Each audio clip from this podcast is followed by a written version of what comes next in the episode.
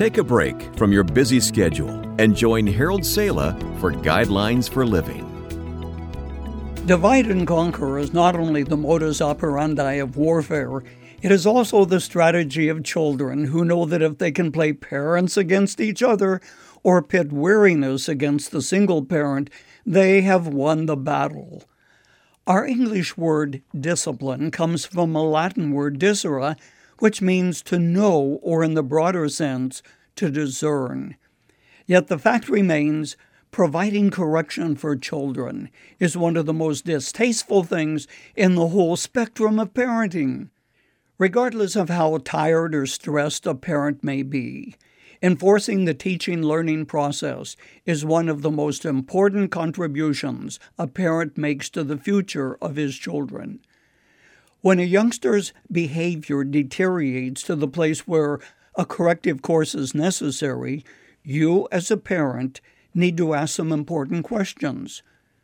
Question number one Ask why his behavior becomes such an issue. Kids have an amazing radar system. When you're under stress, automatically kids pick up on that fact, but they don't understand the pressure that you're under. They just sense that mom or dad is really edgy. And quite often their behavior is an attempt to get your attention. A child who has been deprived of his sleep is going to be fussy. That's not an issue that requires discipline.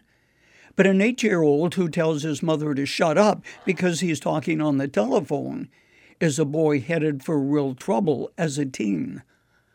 Almost always, improper behavior is a red flag that says, You're not spending enough time with me, or I want your attention, and I want it so badly, I'm willing to risk getting into trouble to get it. Question two Ask, Have I made it clear that certain things are unacceptable in our family, and there are consequences to choosing them?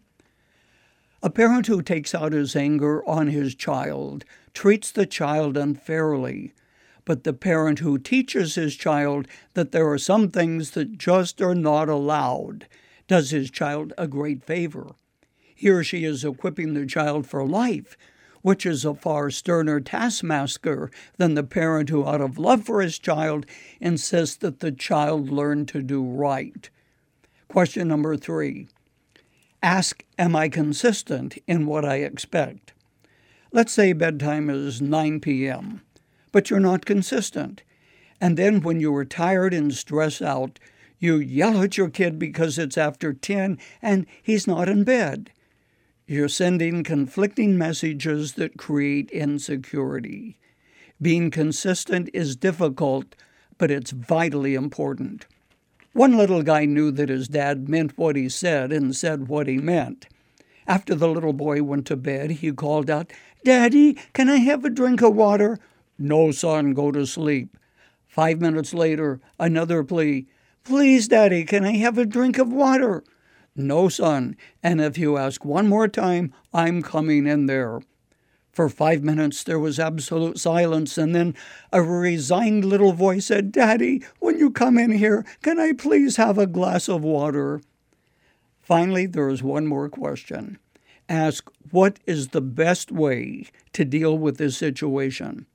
How you do it has so much to do with its effectiveness.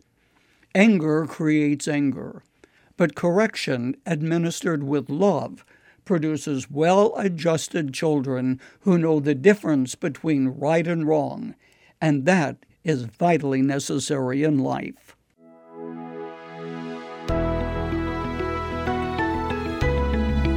You've just heard Guidelines for Living. Visit givetoguidelines.org and become a partner in sharing hope and encouragement in Christ with others around the world. That's givetoguidelines.org. Thanks for listening, and join us again for Guidelines for Living.